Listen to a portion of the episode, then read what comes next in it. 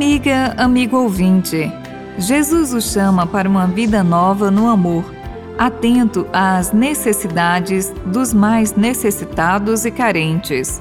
Mateus apresenta-nos hoje uma parábola que é encerrada com a mesma sentença final na fala anterior de Jesus sobre o desapego das riquezas. Assim, os últimos serão os primeiros e os primeiros serão os últimos. A parábola, exclusiva de Mateus, no capítulo 20, versículos de 1 a 16, narra que um pai de família saiu de manhã cedo para contratar trabalhadores para a sua vinha e combinou com eles o pagamento de um denário. O dono da vinha tornou a sair no meio da manhã, ao meio-dia e no meio da tarde, e convocou outros trabalhadores. Finalmente, em torno das cinco horas da tarde, encontrando outros trabalhadores que estavam desocupados na praça, chamou-os também para trabalhar na vinha. Terminado o dia, o dono da vinha pagou um denário a cada um deles. Os que chegaram primeiro reclamaram, porque receberam o mesmo que os últimos. O dono da vinha disse a um deles: Amigo, não fui injusto contigo. Não combinamos um denário? Ou o teu olho é mau porque eu sou bom? Assim os últimos serão os primeiros e os primeiros serão os últimos. Nesta sua parábola, Mateus deixa transparecer o verdadeiro sentido do trabalho.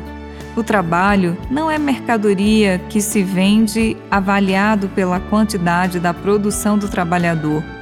Na parábola, a todos foi dado o necessário para a sobrevivência de um dia, independente da quantidade de sua produção. Todos têm direito ao essencial para a sua sobrevivência.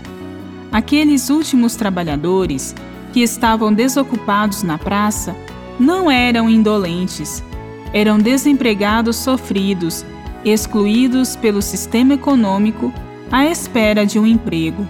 A parábola se aplica também às pretensões do judaísmo, que, invocando sua tradição, reivindica para si privilégios particulares pela antiguidade de sua eleição.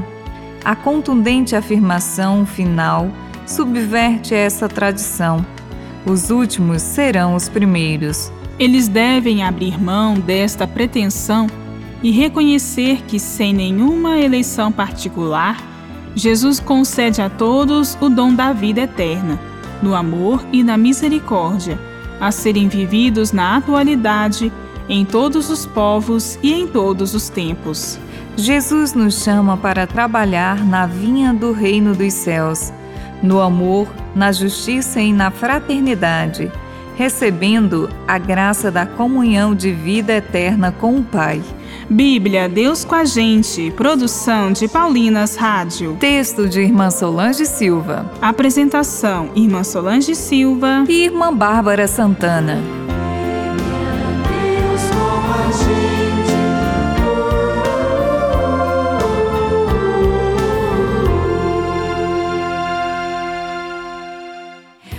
Acabou de ouvir o programa Bíblia Deus com a Gente, um oferecimento de Paulinas, a comunicação a serviço da vida. Amigos do coração.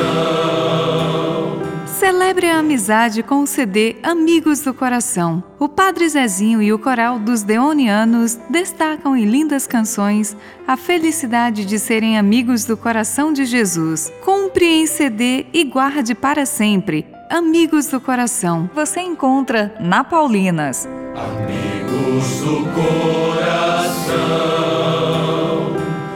do coração de Jesus.